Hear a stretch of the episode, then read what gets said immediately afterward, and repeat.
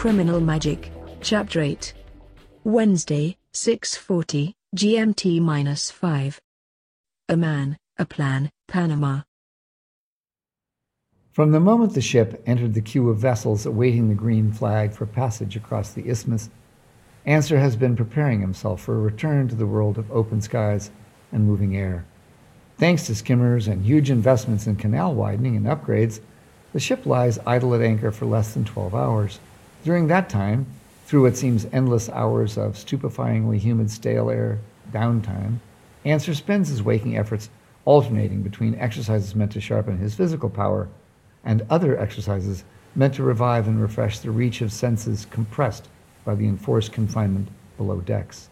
Once his ship weighs anchor and slips into the narrows of the first locks at Panama City, Answer begins the airing out of his senses in earnest. For the next half day, he sends his mind on distance viewing trips, launching his spirit across the reaches of jungle and heat-warped hills that slope down to lap at the canal. He hitches a ride with an enormous harpy eagle as it soars on thermal drifts over one of the Earth's largest remaining triple-canopy rainforests. He hears its screeching call, sees amid the pastel green and brown smear of jungle what it sees. There is an exhilarating plunge under the back of a rabbit, the seizure of tendons, and wrench of talons. During rest periods, he lies as still as possible, occasionally holding his breath, and listens to the vagrant musical tones produced by innumerable tendrils of ditch grass that rise from the bottom of the Chagres to caress the freighter's slippery belly. Answer makes his way to the base of the interdeck ladder.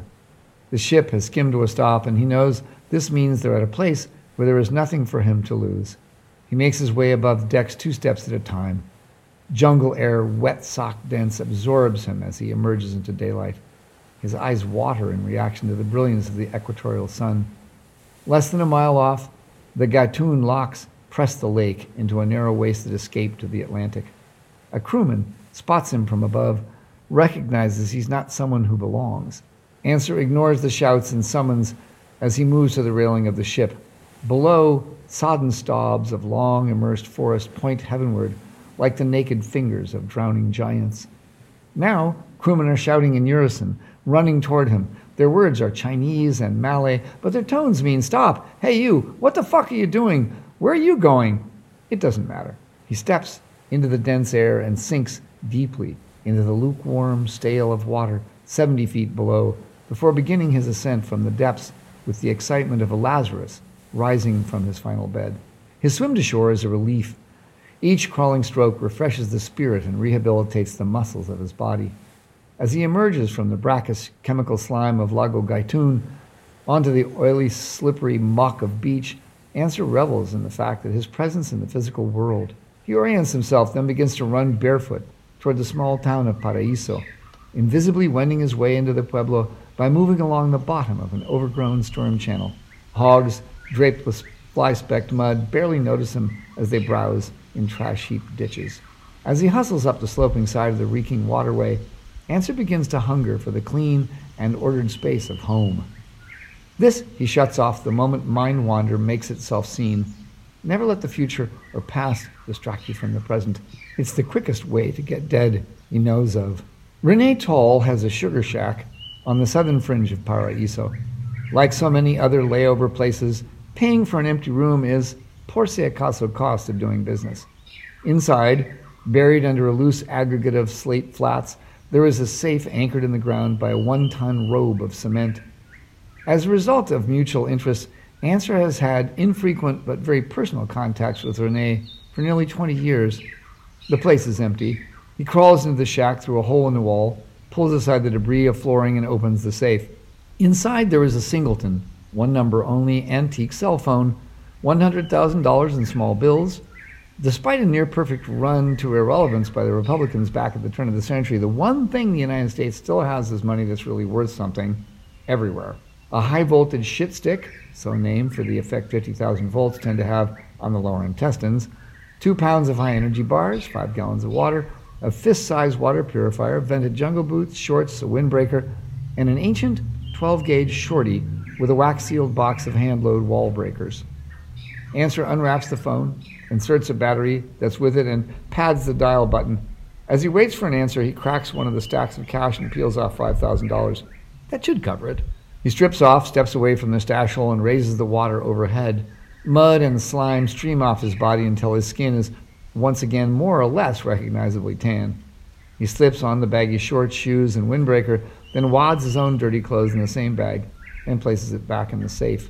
The phone begins to vibrate on the stone floor. Never use a ring.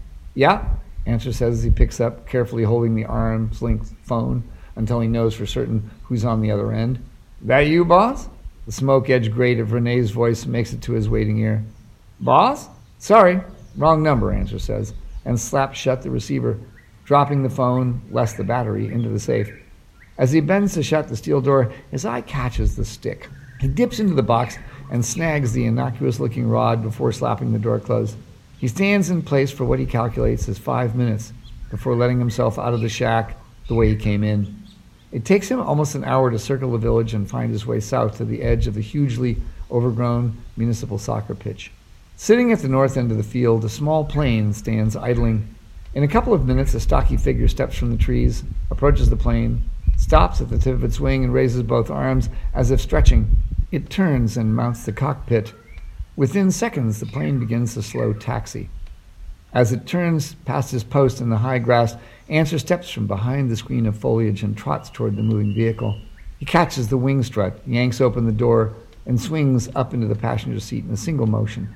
The plane leaves the field behind it as he is snapping into his restraints.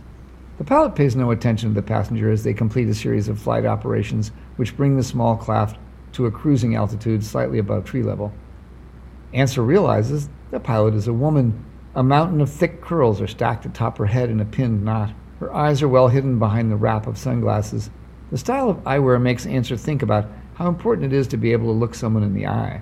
Sunglasses must be the cheapest disguise on earth. They keep the casual observer from finding out about you. Who is the woman sitting next to me? Without being able to look her in the eye, I can't tell whether she's stoned or straight, what her temperament is likely to be, nothing. She may as well be a robot. Apart from respiration, the first thing you use to tell if someone is telling the truth is whether or not their pupils contract.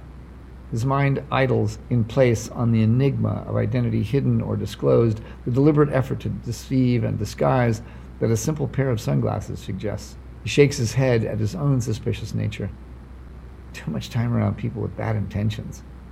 The flight is smooth, the operator competent. Service is service, no matter who provides it. He turns his head to take in the wonder of the Panamanian jungle as it sweeps past below. Their course takes them across the terrain he knows by heart. Down across the Chagres River drainage with its countless canyon filaments and out toward the Carretera Interamericana. They skirt the distant mess of tin roofs that is San Miguelito. The Camarones from Bahia de Panamá are great when they're barbecued with a little lemon and tomato, he thinks. They're staying down in the foothills of the Sabanas drainage now. Chepo will be off to the south there somewhere as they pass over the silvered splay of inland llanos and creeks that make up the basin of the Golfo de Santa Miguel. The variety of wildlife is breathtaking. An elevated level of living energy hums in the air above the treetops as countless birds dot the sky. He's heard that every 10 square kilometers of jungle there holds 200 species of bird, half of which remain uncatalogued.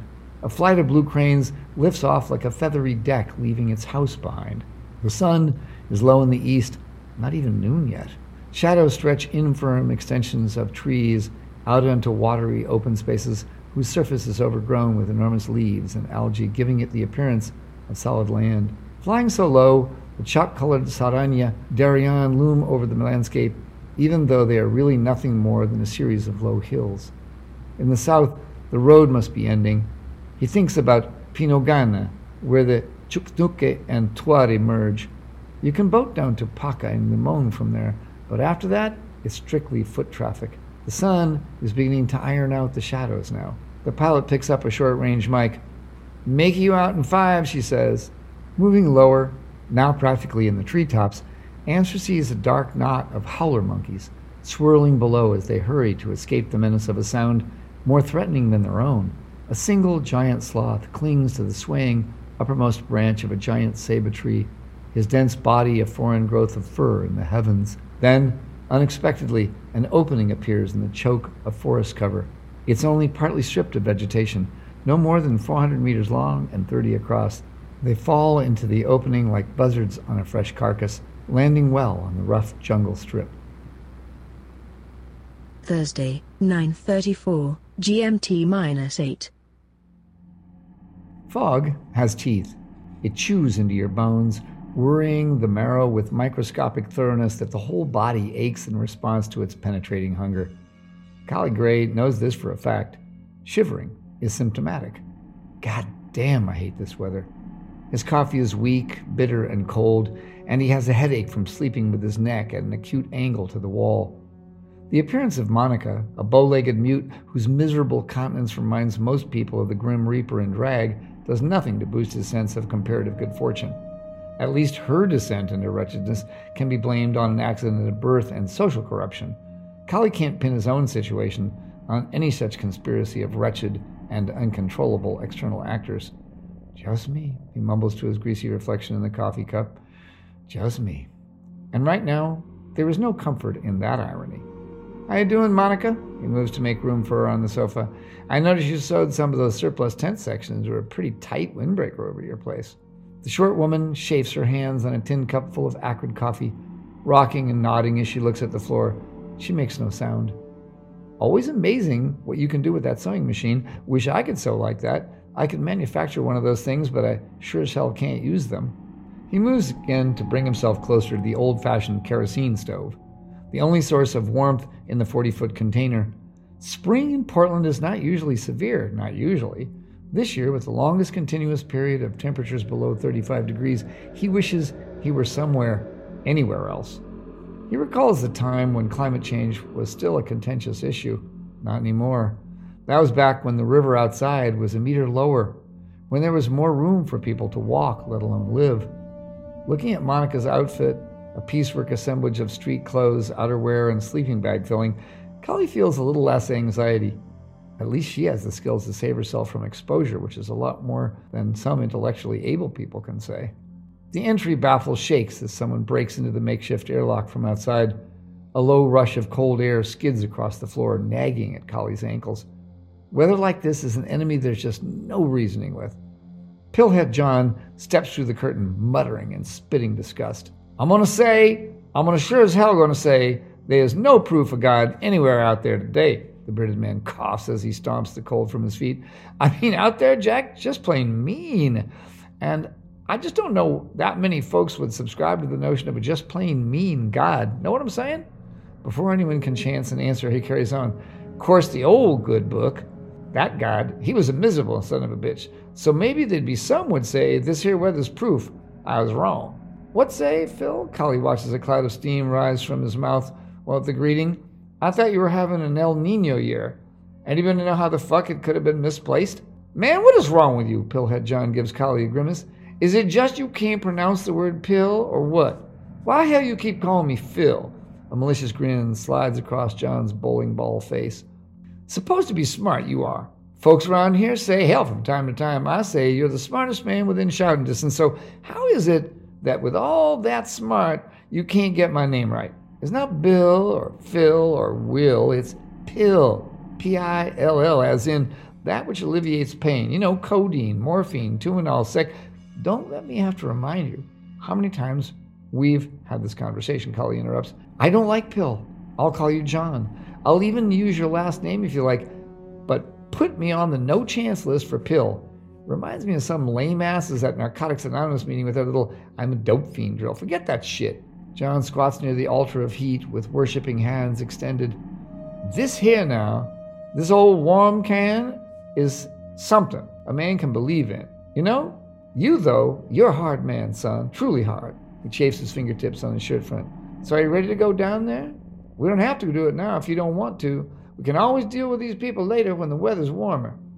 No, Collie steps over to the coat rack and begins pulling on a heavy jacket. We definitely cannot let something like this go. If we let them invade and lay claim to any part of the public land along the river, it will be a concession that leads the way of the rest of the community. It's like when I was a kid and my dad bought a dog home. He said if you want an ugly dog in the house, you have to bring it in tail first. If the folks buy that part, they'll live with the rest. This here is just the tail of the dog. We don't really have a choice about it, do we? So let's get after it. Okay, my friend, just checking, Pillhead John says. You know I hate labor of any description. As they move toward the curtain, Monica stands. "Please, Monica," Collie rests his hand on her shoulder. "You just keep out of this. Just stay here and make sure the place doesn't burn down while we're gone, right? See you in a little while." Outside, the weather is in fact truly mean. Dense fog presses onto the river channel. Collie finds it hard to believe you can have ground fog and high wind at the same time. Some law and physics of torment should make such a diabolical combination impossible. Rain begins to fall. Collie thinks it's got to be a warming trend.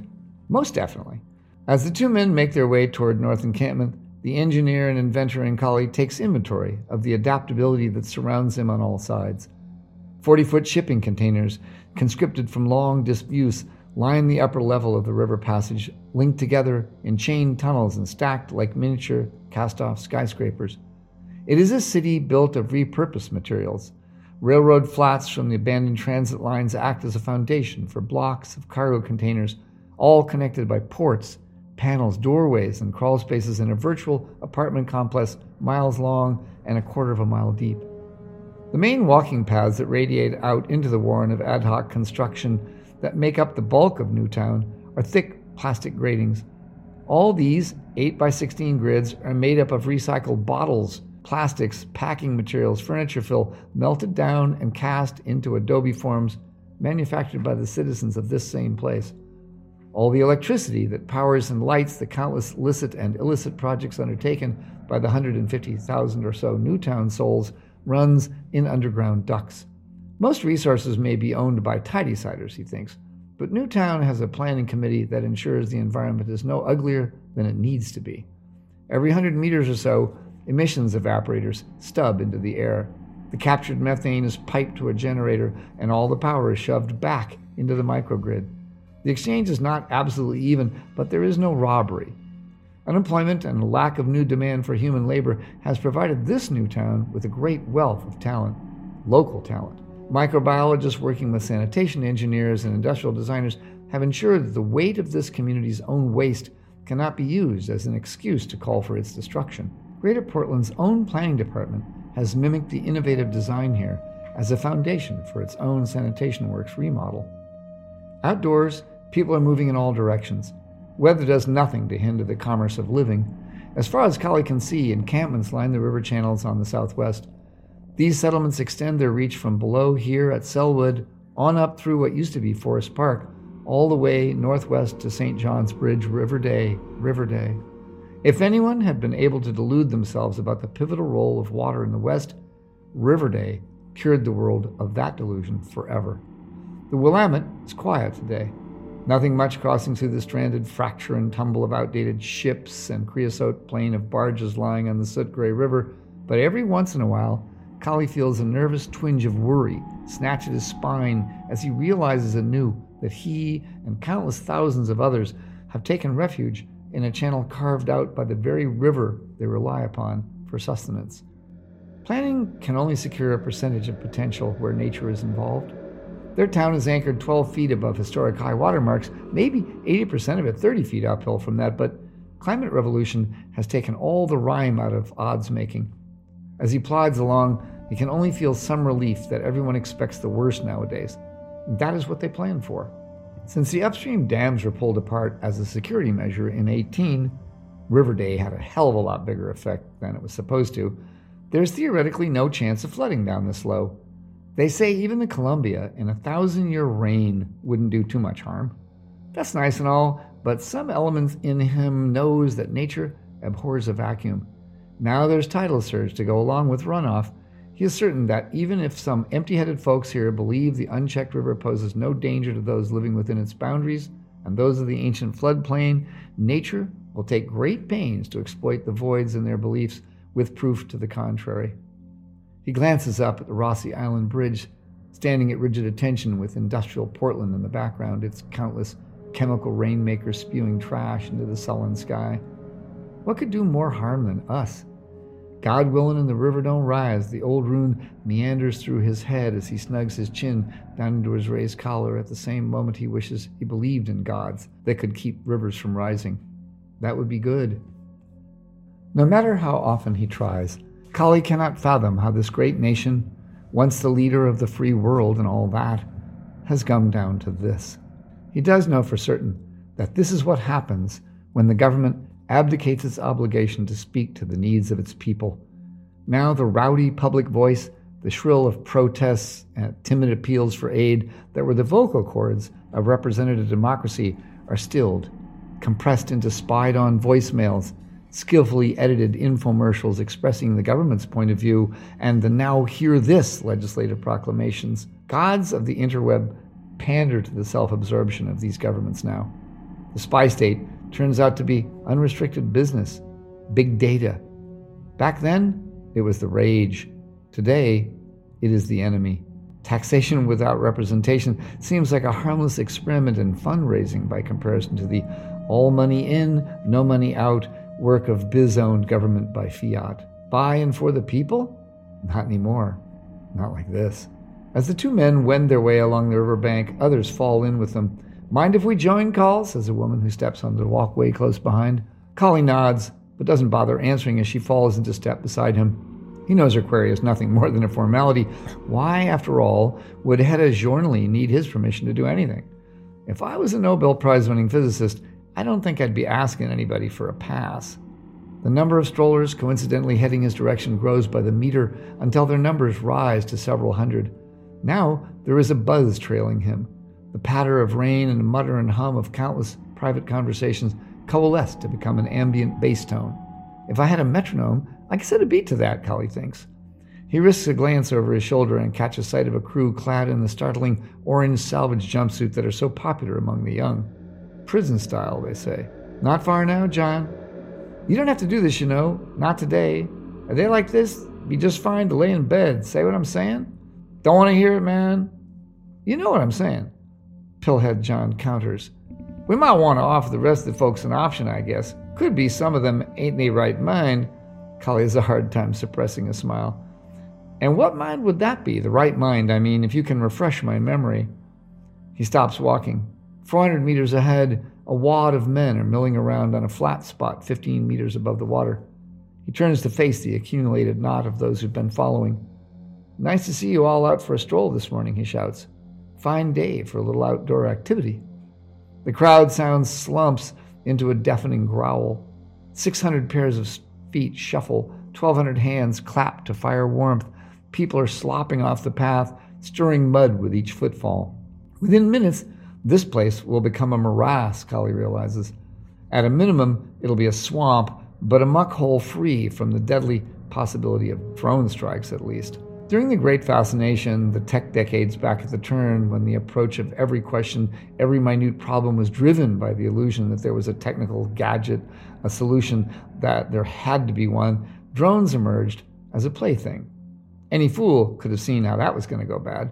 And Collie always said, when bad things happen, humans are involved. The Israelis and the CIA made worst first use of them everywhere from Gaza to Waziristan. And suddenly, everyone could have one. Kids made movies with them, flew them into houses for sport, scaring the shit out of people. Next, it was the terrorists turned nerve gas and all. Bank robbers, Amazon, gangsters started figuring out how to leverage their work without having to worry about problems with the help or snitches. Corporations took up the call, deploying them as private security and data gathering and delivery services before graduating to use them in ways the government and bad guys had already perfected. One of Collie's first design projects when he moved to Portland side was a little machine that could detect and kill drones. He had watched the war crimes vids of Gaza as a boy, seen the after-dark life of New York and Lisbon, where cops used floaters with impunity to enforce hunches as though they were fact. His response to this hazard was a tactical disc the size of an old-time CD, powered by a battery-operated electric turbine engine wrapped like a coil as the body and mounted with stabilizers. It had a sealing efficiency of 35,000 feet and used a modified welding laser set in a quarter-inch deep 360-degree field of fire, dropped down in the center to balance and cut its target in strategic places. It either blinded the drone or downed it. The DK, as it was known, was cheap, plentiful, and painfully accurate countermeasure that ensured in short order none of the corporate tactical people could justify the expense of sacrificing hundreds of millions of dollars in high-tech surveillance gear to spy on rabble. $1 million to $500 was a shitty exchange rate. that the skies above Newtown were no longer haunted by the specter of would-be phantom killers and peep machines was down to that. The demand for his cheap giant slayer was huge. Other global new towns adopted them. Communes and political actors all bought the defensive answer to predatory surveillance. Nobody really wanted to tolerate being chained to an anonymous assassin's whims anymore. That phase of dog shit decision-making in favor of the shiny shit was finally and definitely under siege. He even heard that the manufacturers were losing drone sales at a fierce rate. Collie felt a tinge of pride as he looked up at the skies clear of man-made menace. Nothing like civil unrest they were about to unroll could have happened 7 years ago. He also felt the satisfaction of knowing that, through the cutouts, blessed them, his people were making bank on those rascals. "I want you all to know I appreciate your support," Collie said, turning his attention to the present. He could not help but yell, "Best to be aware, those folks up ahead are probably not celebrating a birthday." The crowd laughed. A walloping, disjointed roar of anger and resentment came from them, glancing from shoulder to shoulder in the mob, caroming out, striking Collie in the face like a fist of compressed air. Dealing with the Incorporated Federation of Business Associates is a dangerous proposition whenever you have something they want. Collie has had his own practical lesson in how far these players will go to claim their desired goal. "Who am I to speak for them, these people, these good people," he asked himself. "Who elected me? My outrage?" Still, he sees that their advantage in the here and now is the whirl of angry momentum flowing out of their mass. Collie starts walking, and with each stride he picks up speed. Let's see what it is. Standing at the head of his group, Pusher sees someone, maybe two men, break away from the clot of roamers advancing from Newtown. Adrenaline shocks his legs into motion. About time we got some action. Ozone sharpens the air, filling his nose with the promise of impending hail. There'd be nothing better than a fight on open ground in a bog of beating hail, he thinks. Always love the way my senses load up when I get that adrenaline ice meth cocktail going. He reaches under the flap of his chest plate for a stick, but changes his mind. He wants his contact unimpaired by drugs this time. Naked, the feeling of striking another person, hammering them with your own fists, is more satisfying than any other form of conflict. Every physical sensation takes on heightened intensity during a fight. The muscles of his arms and legs, the great bend of his shoulders practically quiver with anticipation of conflict. He knows that the instructions for the day specify no guns. If one of these Newtown pieces of shit is going to die today, it will be because they just plain can't take the hit. Behind Pusher, there's a rush of battle.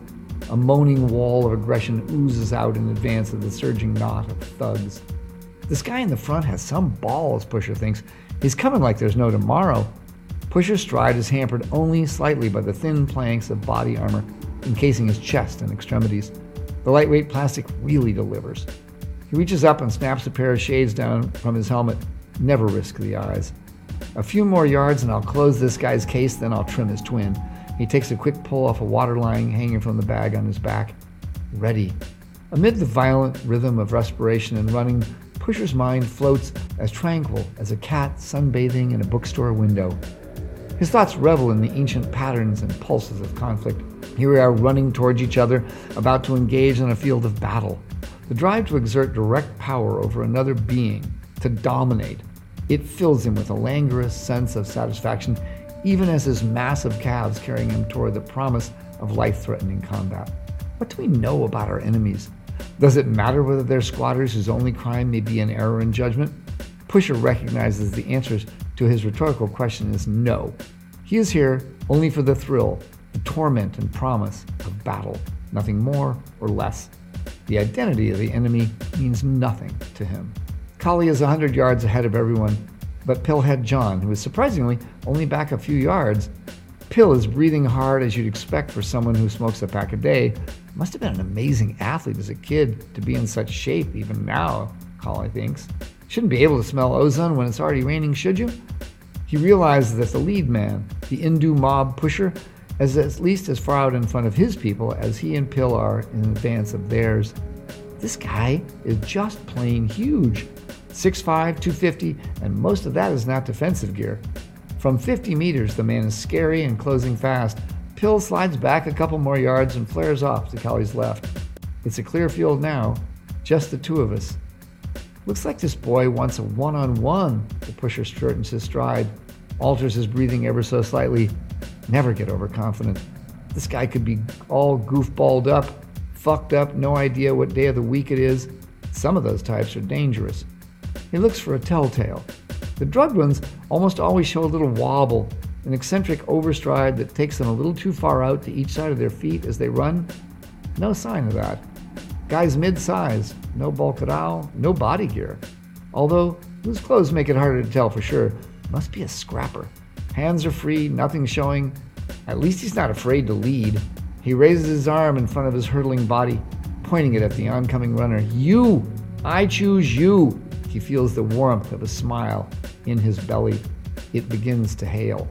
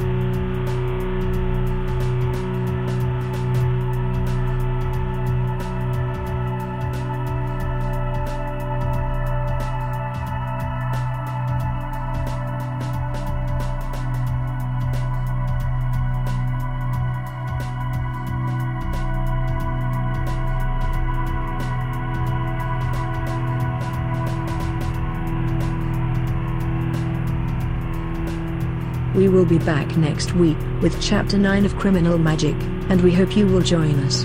Please leave a comment and review of this podcast, and tell some friends if you like what you hear.